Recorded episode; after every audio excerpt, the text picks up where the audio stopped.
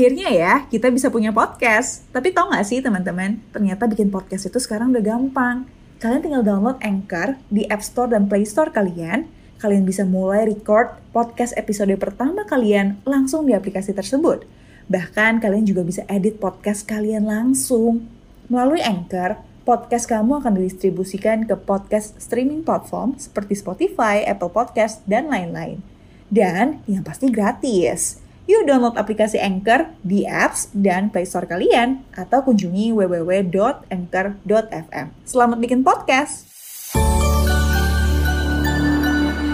Hey, welcome back. Semoga belum bosan ya cerita-cerita sama aku. Halo, balik lagi ke Reksadana Series bareng aku. Hari ini aku mau cerita tentang jenis-jenis reksadana dan juga jenis-jenis salad yang sebenarnya mereka tuh mirip. Kalau salad kan ada ya yang namanya green salad tuh, yang isinya cuma sayuran doang. Ada juga Caesar salad yang ada dagingnya. Dan ada fruit salad yang isinya buah-buahan.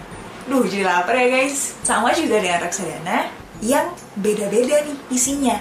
Karena dia beda isi, dia juga beda return dan risknya. Sama dengan salad yang beda protein dan kandungan nutrisinya. Nah, jenis reksadana yang pertama adalah reksadana pasar uang. Kalau dengar pasar uang, itu tuh beda sama forex. Yang namanya pasar uang tuh produk-produk keuangan yang jatuh temponya atau dibayarnya tuh kurang dari satu tahun. Biasa sih reksadana pasar uang ini isinya kebanyakan adalah deposito bank atau obligasi atau juga dikenal uh, surat utang yang dibayar atau jatuh temponya kurang dari satu tahun. Biasanya sih orang bilang ini reksadana yang paling rendah resikonya. Dan menurut aku semua orang mesti punya nih untuk dana daruratnya. Nah, jenis reksadana yang kedua adalah reksadana pendapatan tetap. Ini isinya adalah produk-produk yang menghasilkan pendapatan tetap. Biasanya tuh obligasi atau deposito yang uh, jangka waktunya lebih dari satu tahun. Nah itu bedanya sama pasar uang. Kalau pasar uang tuh kurang dari setahun, kalau pendapatan tetap lebih dari satu tahun. Nah biasanya orang bilang produk reksadana pendapatan tetap ini cocok banget buat yang mau investasi untuk jangka menengah. Tapi kalau menurut aku sih tergantung dengan tren suku bunga ya.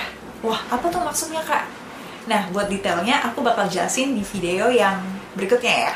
Yang ketiga ada yang namanya reksadana saham.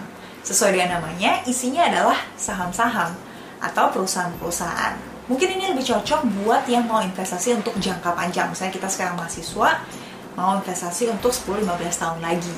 Dan reksadana saham ini yang return dan juga resikonya paling tinggi dibanding yang lain. Akhirnya ya, kita bisa punya podcast. Tapi tau gak sih teman-teman, ternyata bikin podcast itu sekarang udah gampang. Kalian tinggal download Anchor di App Store dan Play Store kalian, kalian bisa mulai record podcast episode pertama kalian langsung di aplikasi tersebut. Bahkan kalian juga bisa edit podcast kalian langsung. Melalui Anchor, podcast kamu akan didistribusikan ke podcast streaming platform seperti Spotify, Apple Podcast, dan lain-lain. Dan yang pasti gratis. Yuk download aplikasi Anchor di apps dan Play Store kalian atau kunjungi www.anchor.fm. Selamat bikin podcast. Yang keempat, ada yang namanya reksadana campuran yang posisinya tuh di tengah-tengah antara reksadana pendapatan tetap dan reksadana saham. Returnnya di tengah-tengah itu, resikonya di tengah-tengah itu juga karena isinya adalah campuran antara kedua reksadana ini kayak isinya ada obligasi, ada juga sahamnya gitu. Proporsinya agak sebanding lah. Dan yang terakhir, yang mungkin orang jarang cerita tapi lumayan ngehits nih belakangan ini, namanya reksadana indeks. Nah, indeks itu sendiri adalah kayak nilai nih dari semua produk keuangan yang ada di dalam satu kelompok gitu. Jadi misalnya uh, kelompok saham-saham di seluruh Indonesia itu namanya indeks harga saham gabungan atau ada juga namanya uh, indeks 30, IDX 30. Isinya adalah 30 saham yang paling sering diperdagangkan dan nilai perusahaannya juga besar.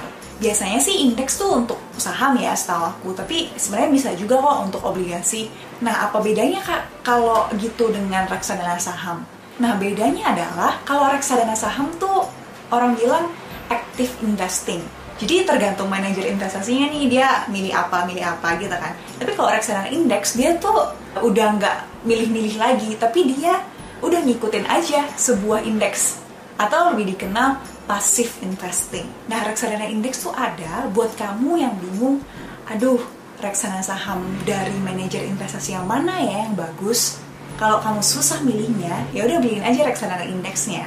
Nah, tadi secara singkat aku udah ceritain 5 jenis reksadana. Pasar uang, reksadana pendapatan tetap, saham, campuran, dan indeks. Dan untuk masing-masing di antaranya, dia tuh ada produk yang syariah dan juga konvensional atau non syariah. Nah biasanya yang paling sering ditanyain tuh, kak apa sih bedanya reksadana dan saham?